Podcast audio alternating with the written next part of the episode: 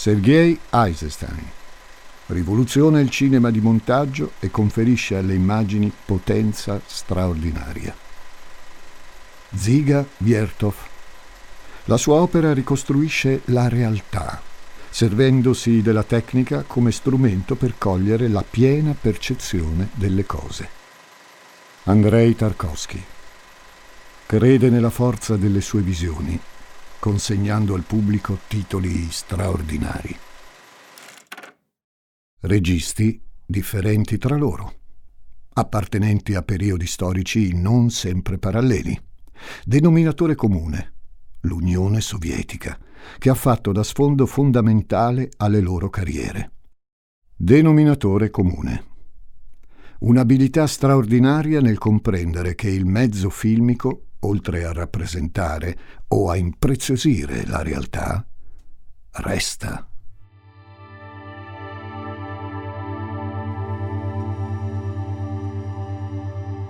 Sono tanti i maestri che sotto l'URSS cementificano il proprio nome e la loro reputazione, a prescindere dal loro legame con il regime. Ce n'è uno, però, che non viene mai ricordato nei circoli cinefili, sulle riviste di settore, nei titoli presentati ai festival. Non ci sono rassegne o monografie dedicate alla sua opera. Perché estremamente discutibile in fondo è quello che la sua cinepresa è chiamata a catturare e riprodurre. Ma l'arte è solo arte? Scevra da condizionamenti morali? O deve rispondere a giustezza e lecito?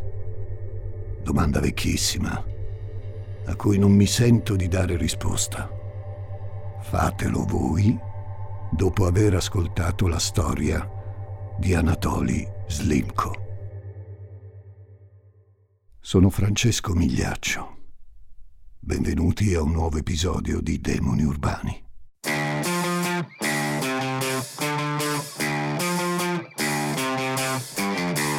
Gli ascoltabili presenta Demoni Urbani, il lato oscuro della città.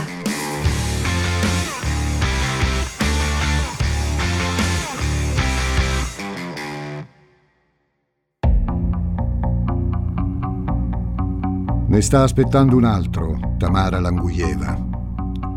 Essere una procuratrice nella Russia del Sud negli anni Ottanta sa essere stancante soprattutto quando deve interrogare degli adolescenti. Sul tavolo una bottiglia di Bajikal, mezza piena, gli occhiali scuri, quadrati, coi quali giocherella tenendoli tra le dita durante i colloqui. È stanca Tamara, in carriera, ma stanca. Vuole trovare presto una risposta a quel caso così strano, alle paure di quei giovani che si avvicendano nel suo ufficio per rispondere alle sue domande. È il novembre 1985 e Languieva vorrebbe solo tornare nel suo salottino color panna. Quei ragazzi dicono tutti la stessa cosa. Non ricordiamo molto.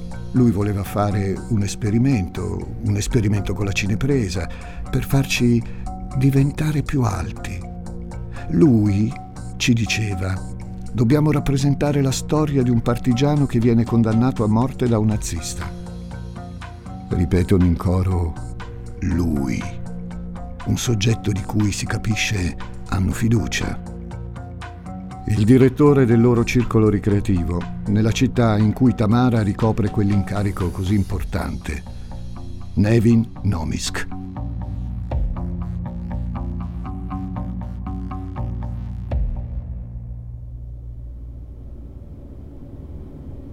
Languieva li interroga perché sta indagando sulla scomparsa del giovane Sergei, di cui si sono letteralmente perse le tracce. Sa Tamara che però il ragazzo, 13 anni, è iscritto a uno di questi circoli che di nome fa Kergid e che nel corso degli ultimi anni sono spariti altri adolescenti, solo maschi, che frequentano il circolo. Tutti negli anni sono stati avvicinati a questo strano, visionario per benissimo, direttore.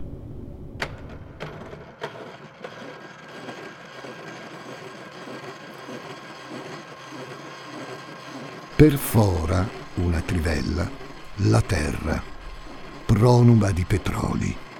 Vai giù nel profondo, ancora più giù, mentre in lontananza si intravede il Caspio e alle spalle le rocce del Caucaso.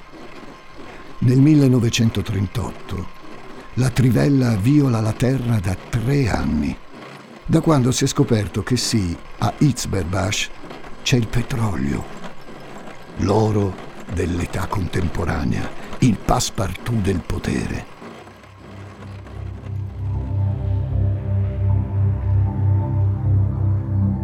È nel 1938 che in questa città della Repubblica Autonoma del Dagestan, che oggi conta 100.000 abitanti, nasce un bambino. Un figlio dell'Unione Sovietica di quegli anni, un'Unione Sovietica incastonata in una guantiera di misteri, di grandi purghe, di repressione. Itzberbash, silenziosa, osserva da lontano nutrice del suo petrolio e di creature come il bimbo di cui sopra. Ha nome Anatoli e sin da bambino avverte sulla sua pelle una sensazione fortissima di calore che tuttavia non sa come gestire. Gli entra nelle unghie è il tepore mite della Russia del Sud, dove la neve è un miraggio, dove il gelo è un'astrazione, dove le radure urbane si innestano in paesaggi sconfinati, brulli, piatti.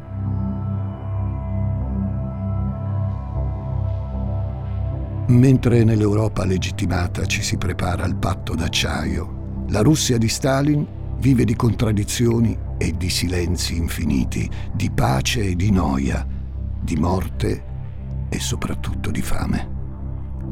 Forse è anche per questo che l'umidità di Itzberbash, il suo intrinseco calore, non sono combustibili per le emozioni di Anatoli.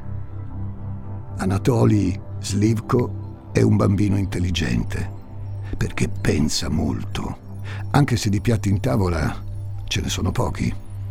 Gli anni della sua infanzia si portano dietro le cicatrici di carestie insopportabili, coi tarli della fame che ti bucano il cervello e quindi tutto quel calore, dicevo, lo incamera, ma non riesce a sputarlo fuori. Resta in circolo, gli mette in moto al massimo pensieri a gran velocità, confusi, ma profondi, non ordinari. Santo è quel modo di dire che ci ripete da secoli che meno pensieri abbiamo, più levigata appare la nostra pelle.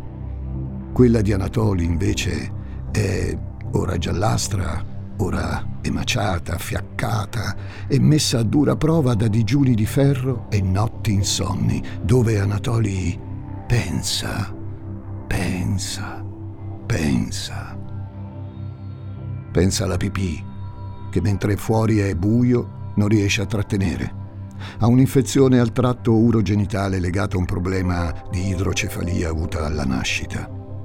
Pensa ai suoi compagni di classe che lo prendono in giro. Pensa al signor Stalin, verso cui tutti nutrono riverenza e che lui in fondo apprezza perché riesce a farsi rispettare e farsi amare anche da quelli che hanno la sua età, l'età di Anatoli, intendo. Pensa a suo padre, che fa il militare e che però nella guerra contro la Germania non si è distinto per particolari meriti. In città tutti lo prendono per i fondelli, lo chiamano codardo. E Anatoli teme che la sorte abbia messo in mano un figlio sfigato a un padre scemo. Pensa a un mondo che sembra non avere spazio per lui. Sfilano così, una più metallica e assordante dell'altra, le notti di gioventù di Anatoly Slivko nell'Unione Sovietica che profuma di Caspio.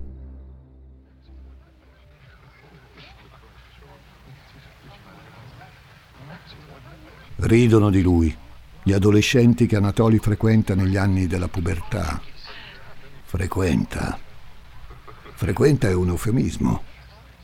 Li fugge, temendo di farsi notare, temendo che si accorgano ancora una volta della sua mediocrità, della sua vocazione da piscialetto, del suo essere anomalo rispetto al corso normale dell'esistenza. Quella che per loro è una pacca sulla spalla, ad Anatoli pare un gesto esorbitante. Quello che per loro è un abbraccio, agli occhi di Anatoli sembra una concessione intima senza misura. Quelle che per loro sono ricerche di attenzioni, dei primi contatti fisici, per Anatoli sono sinonimo di sfida senza tempo. Preferisce gli altri, guardarli con un occhio terzo. Come se avesse una cinepresa con cui catturare le emozioni ambulanti delle altre persone. Eh, ma così non va bene, Anatoli. Devi pensare anche a te. Eppure no. Anatoli a sé non ci pensa, perché trattiene. Trattiene tanto, trattiene tutto. Gli dicono che dovrebbe essere attratto dalle femmine, ma per lui solo parole al vento. Le donne gli sono indifferenti. C'è tempo per pensare a loro. Anche perché, a causa dei problemi urologici di qui sopra, e comunque risolti, Anatoli non sa cosa sia un'erezione. Non conosce né la semantica né il sentimento provocati dall'eccitazione ha sperimentato negli anni il seme della frustrazione. Per i problemi adolescenziali sopra evocati, certo, ma anche perché non sa bene che direzione imprimere alla sua vita. Prova ad accedere alla Veneristica Università di Mosca, ma la faccenda non riesce. Dirotta tutto allora su un impiego come tecnico telefonico, alle calcagna di un regime che della conversazione ha fatto un'arma centrale e del regime Anatoly Slivko è una tra tantissime pedine che però devono liarsi bene per farlo procedere con sicurezza. Lo asseconda e lo rispetta, ricambiato. Nel 1960 si trasferisce nell'oblast di Rostov, nell'area di Stavropol.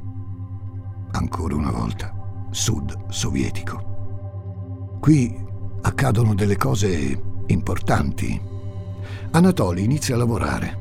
Comprende che forse, lontano dalla sua città d'origine, esiste una comunità che può accoglierlo, che ha piacere a sentire i pareri e i pensieri di un giovane uomo che forse comincia a perdere pallore e insicurezza davanti alla novità. Anatoli non ha perso però la curiosità dei pensieri che prima tratteneva dentro di sé e che adesso invece si affacciano timidamente sul mondo. Gira dei documentari che ricevono anche dei riconoscimenti, lavori molto apprezzati a Stavropol, dedicati agli orrori provocati dai tedeschi durante la guerra. E poi, a un anno di distanza dal suo trasferimento, qualcosa succede.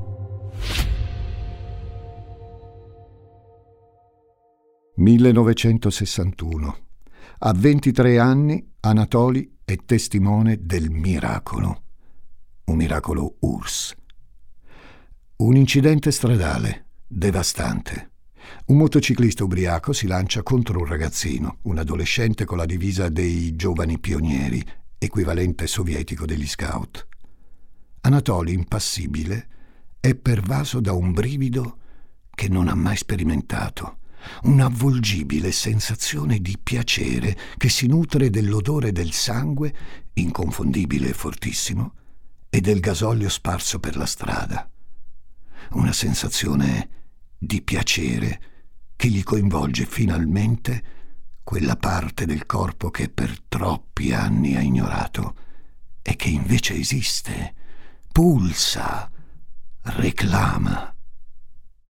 Slivko ha un'erezione assoluta davanti al ragazzino che si torce richiamato senza appello dalle braccia implacabili della morte. 1961. A 23 anni, per la prima volta, Anatoli gode. Curioso che, in parallelo a una tale vigorosa quanto insolita epifania di eccitazione, Anatoli decide che sono proprio torsioni e spasmi ad attrarlo. Sono torsioni e spasmi a farlo sentire vivo. Non gli risulta quindi difficile, poco a poco, avvicinarsi a quei corpi che gli ricordano quello del ragazzino ucciso dalla motocicletta. Gli unici corpi che lo eccitano. Chi meglio di Anatoli per la fiduciosa comunità di Stavropol può essere nominato direttore di un circolo ricreativo per bambini. Ama il cinema. I suoi documentari in città li conoscono tutti. Si è fatto un nome.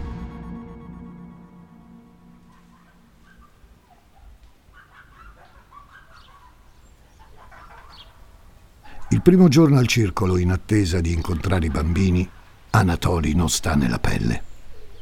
I capezzoli sono turgidi i pensieri riprendono a correre in libertà. La voglia è tanta ed emerge in tutta la sua bollente frenesia quando i ragazzi iniziano ad arrivare. I pomeriggi di Anatoli odorano di testosterone intimidito, di risate, di profumo di sudore, di salsiccia Dr. Skaya, fatta di carni a buon mercato, i cui umori restano intrisi nei colletti delle camicie, nelle maniche delle divise, in una Russia compressa tra ricordi del passato, processi di destalinizzazione e un complessivo periodo di miglioramento delle condizioni di vita, dovuto soprattutto all'impegno del nuovo segretario del partito, Leonid Brezhnev.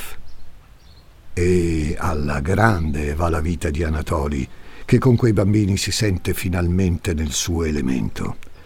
O meglio, ritiene di aver ottenuto dalla buona sorte un visto speciale che gli permette di giocare, di sperimentare e di osare con quelle creature. È per questo che, con la scusa della sua ossessione per filmare immagini che riproducono la mirabolante essenza della realtà, il compagno Slivko mette in atto la sua particolare, fedele, straordinaria visione di regia. Memore della turgida erezione che lo ha frustato in occasione dell'incidente, cerca di replicare, seguendo altre forme estetiche, il brivido di tale improvvisa eccitazione. E lo fa servendosi dei bambini. Stare involontarie, feticci gloriosi di un regista di cui tutti hanno stima nell'area di Stavropol, precisamente nella cittadina di Nevinomisk, sulle rive del fiume Kuban, dove Anatoli risiede. A partire dai primi anni Sessanta, cioè da quando inizia a dirigere il club, Slivko persuade i pupelli, rigorosamente solo maschi, a seguirlo nei boschi vicino alla città per portare avanti quello che definisce l'esperimento, un progetto che intreccia il cinema, cioè la tecnica, all'umanità, ovvero il corpo. La riproduzione, così annuncia ai ragazzi, dell'esecuzione di un partigiano da parte del nemico nazista, Crocco indefesso. In cosa consiste il progetto? nell'allungamento della colonna vertebrale per far diventare i ragazzini più alti. Un miraggio per molti, in effetti, soprattutto per quelle persone con cui Madre Natura è stata parca nell'erogazione dei centimetri. Si tratta, provando a parafrasare le sue azioni, di un uh, soffocamento light impiccagioni che producono una temporanea perdita dei sensi, ma poi tranquilli, rinvenite, bambini. L'esperimento, per funzionare, deve essere filmato. E bisogna avere la luce giusta, ovvio, ma soprattutto i costumi giusti. Guarda caso, a volte è una divisa dei giovani pionieri che fa al caso di Anatoli, la stessa divisa indossata dal ragazzo ucciso dalla motocicletta. Altre volte, invece, i bimbi sono vestiti d'abiti lattiginosi, eleganti, completi puliti, papillon e cravattini rossi, i capelli leccati, pettinati di lato.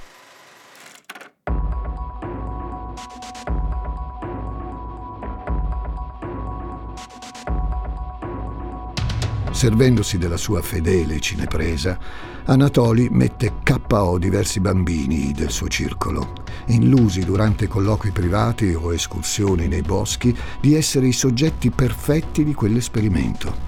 Arrivano sul set, vengono vestiti da regista, le scarpe ben lucidate e poi letteralmente impiccati agli alberi dei boschi. Perdono il respiro e i sensi.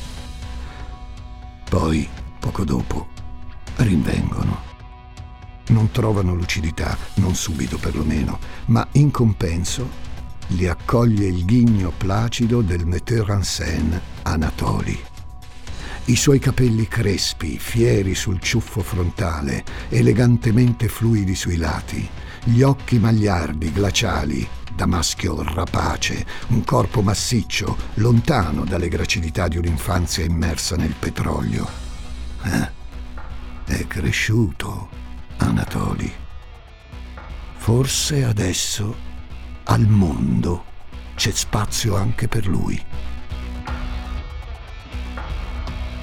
I bambini ritornano a casa senza avere troppa memoria di quell'esperimento, ma gratificati dai ringraziamenti di Anatoli.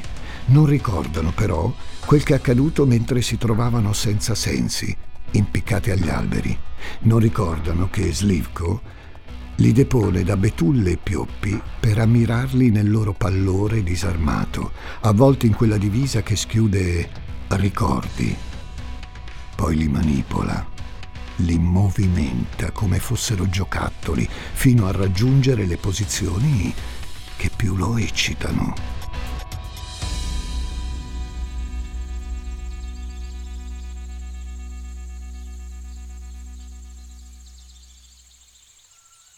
Alla loro vista, Anatoli si masturba, voracemente, con passione, finalmente libero di giocare col sesso, lui che di sesso non ne fa, perché è incapace di sviluppare un desiderio che vada oltre il ricordo dell'incidente della moto. Si masturba Anatoli, prolungando a lungo il piacere, in attesa del risveglio dei bambini.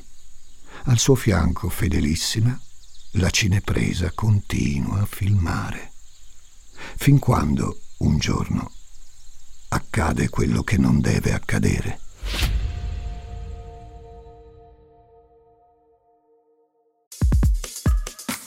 Ciao, sono intelligenza artificiale. Per gli amici AI. Cecilia Zagarrigo mi ha invitato a confrontarmi con Elisa Nicoli, Andrea Grieco, Marco Dixi e tanti altri famosi divulgatori. Gli ruberò il lavoro? Scopritelo ascoltando Intelligenza Reale. 2 giugno 1964.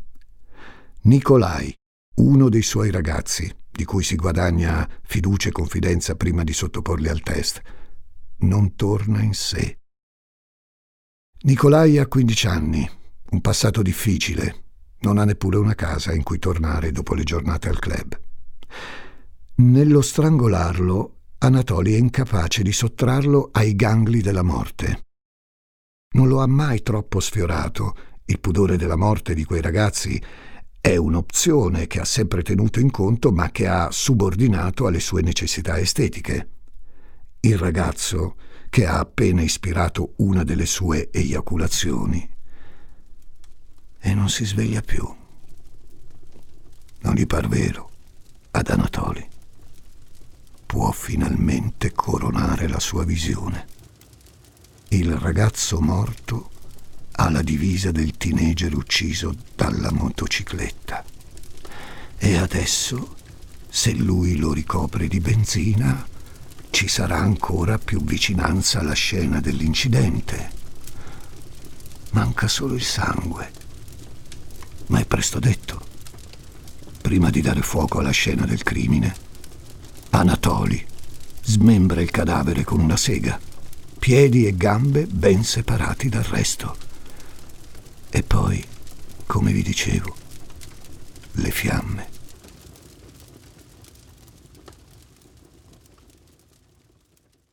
In questo caso però Slivko fa sparire le riprese di quella giornata. Forse per un improvvido attacco di buonsenso criminale dopo l'orrore. La cinepresa però continuerà a essere attiva nei test a venire. E di footage ne resta tanto.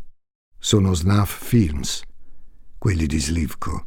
Snuff films ovvero quelle opere in cui la macchina da presa testimonia una reale tortura che culmina col decesso dell'interprete.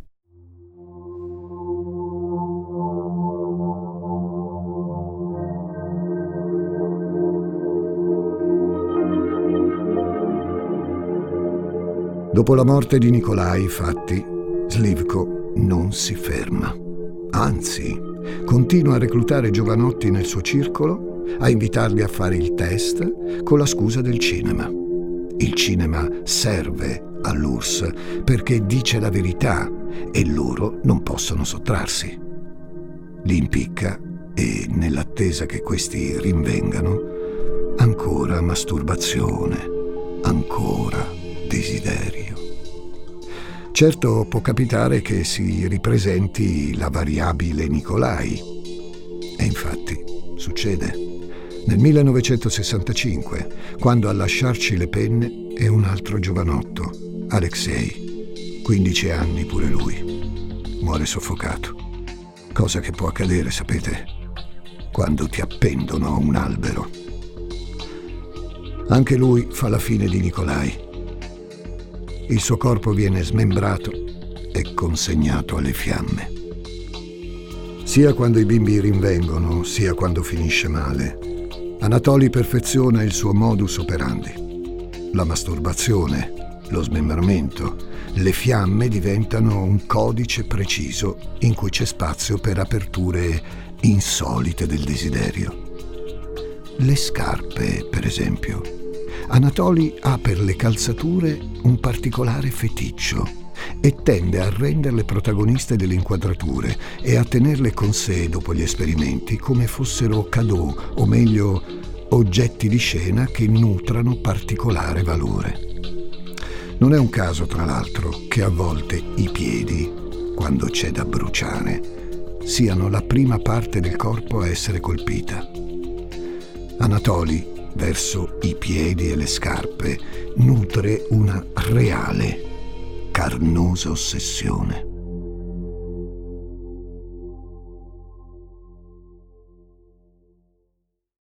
Slivko, nonostante le atrocità di cui si macchia, è un uomo estremamente intelligente. Sa che i suoi ragazzi, cui chiede fiducia e discrezione, non lo tradiranno mai. Sa pure, tuttavia, che deve rendere conto alla comunità di sue eventuali stranezze e non può permettersi di passare per matto. Deve mostrarsi normale, regolare, un maschio vero. E ai maschi veri piacciono le donne. Se le sposano, le ingravidano. Si spiega così perché nel 1967 decide di sposare Lyudmila, conosciuta tramite la sorella di Anatoli, che ha deciso di presentarli. Sono entrambi single e Slivko deve darsi una mossa a trovar moglie. Ragazza seria, Lyudmila. Lo sguardo simpatico, il sorriso intelligente di chi ha scoperto di avere sposato forse l'uomo giusto. Lyudmila, i capelli alle spalle. Lyudmila, occhi profondi, o cicciornie, i capelli tenuti corti dietro la nuca.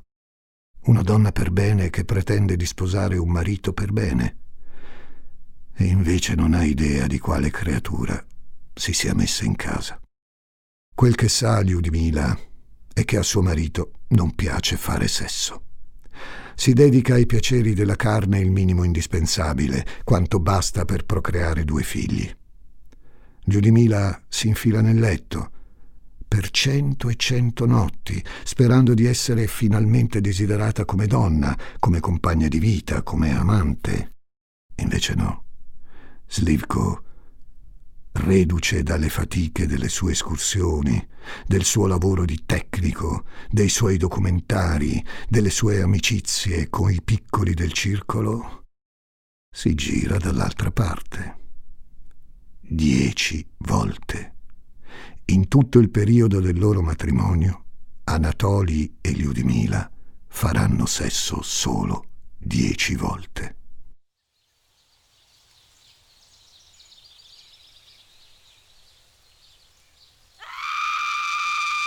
Una madre, nel cuore meridionale dell'Unione Sovietica. Grida. Il suo bambino. Il suo bambino è scomparso. È la madre di Andrei, un bambino di Nevi Nomisk. Ha 11 anni. Non sa nulla la signora di che fine possa aver fatto il figlio. È il 1975. Si strugge avvolta nella sua giacca al commissariato di polizia. Quello che ricorda è che il figlio le aveva comunicato che avrebbe girato un video.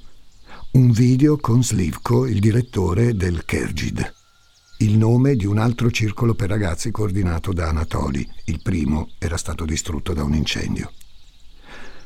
Signora, ma cosa vuole che c'entri Slivko? È una persona rispettabile. Andrei però non tornerà mai più a casa. È uno di quelli che non ce l'hanno fatta. Uno di quelli che, condotti su alture, collinette, radure o boschetti, vengono soffocati dalle letali sperimentazioni di strangolamento controllato di Slivko. Alcuni ce la fanno, lamentando un'amnesia temporanea, altri, come Andrei, muoiono. La prossemica negli anni si mantiene più o meno simile in questo gran ghignol dei bambini c'è sempre la cinepresa, ci sono i filmati, le fotografie e poi ci sono asce, seghetti e tutti quegli strumenti che in caso di morte possono servire a smembrare un cadavere, da consegnare infine alle fiamme. Ah, manco a dirlo. Anatoli, nel momento in cui i ragazzi sono senza sensi, continua sempre a volersi masturbare su di loro, incoscienti, quando non deceduti.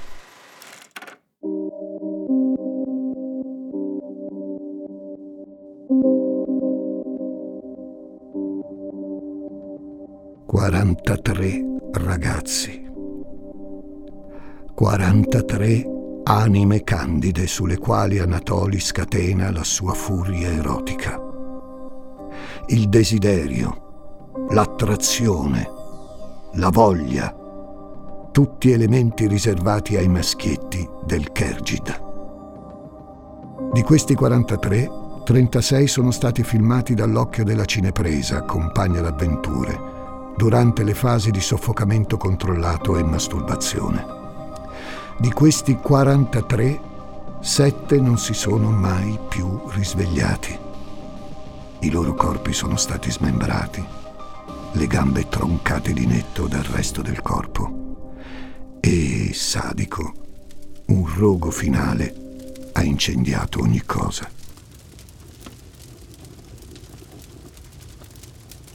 Sette vittime, l'ultima delle quali Sergei, 13 anni. La procuratrice Tamara Languieva indaga sulla sua scomparsa e sono le ricerche della donna, dopo diversi interrogativi ai bambini del Kergid, a portare a un'unica grande ipotesi di dubbio che c'entri Slivko? Quello stesso Slivko che è persona rispettabile?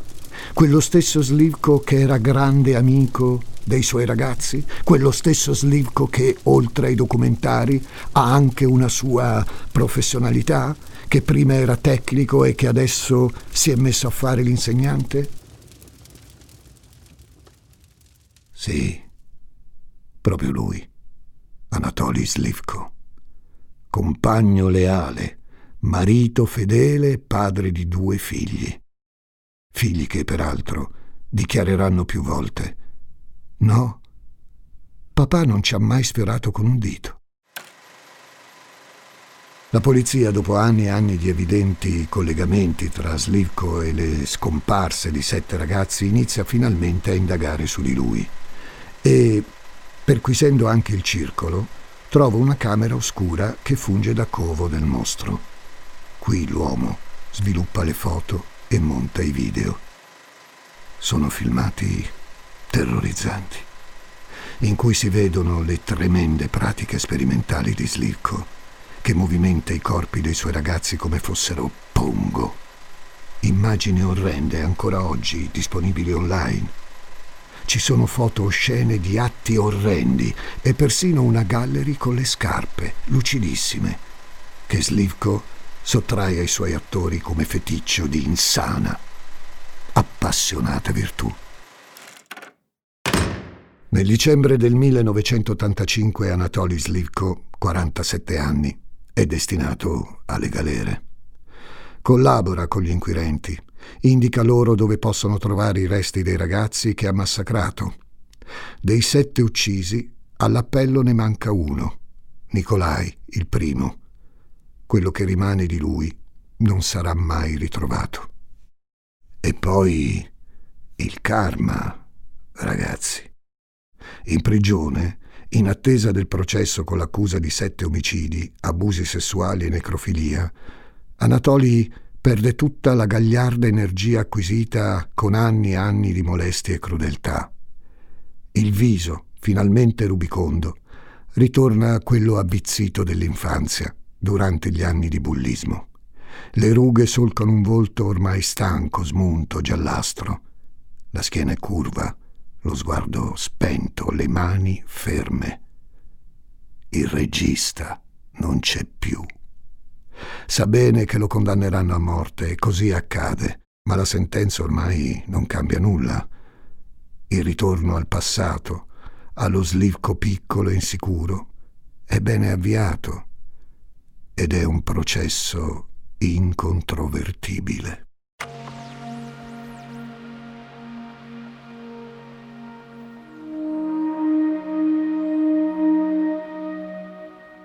16 settembre 1989. Poco prima di essere colpito dal proiettile che lo manda all'altro mondo, perché così giustizia ha voluto, la sorte, per l'ultima volta, ma non è mai troppo tardi, si prende beffa di Anatoli. Bussano alla porta della sua cella, mentre lui fissa il vuoto, in attesa di confrontarsi con l'incognito più lacerante, quello della morte. A fare toc toc sono alcuni inquirenti che lo interrogano poche ore prima dell'esecuzione. Vogliono comprendere se attraverso le parole di Anatoli si riesca a decifrare qualcosa di più sulla psiche del mostro di Rostov, Andrei Cicatilo, di cui allora non si conosce l'identità. Cicatilo uccide e mutila decine e decine di donne e bambini. Non ottengono però quel che desiderano. Le risposte sono vaghe, mediocri. Slivko ha smesso di essere un criminale interessante. Quello che adesso balena nella sua mente è, per l'ennesima e ultima volta, l'immagine del ragazzo morto dopo l'incidente automobilistico, l'odore del gasolio, il profumo del sangue.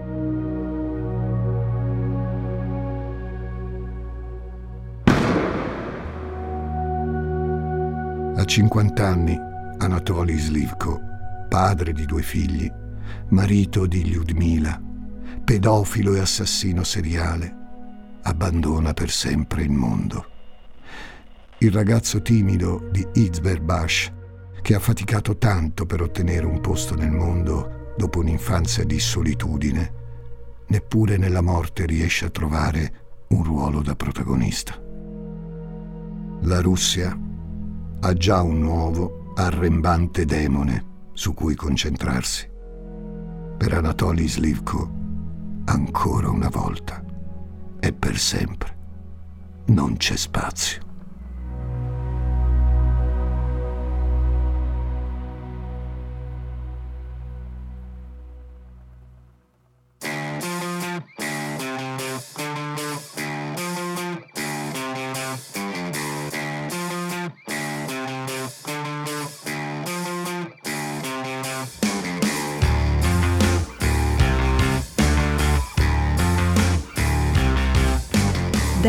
Urbani è una serie originale degli ascoltabili a cura di Gianluca Chinnici e Giuseppe Paternò Raddusa, condotta da Francesco Migliaccio.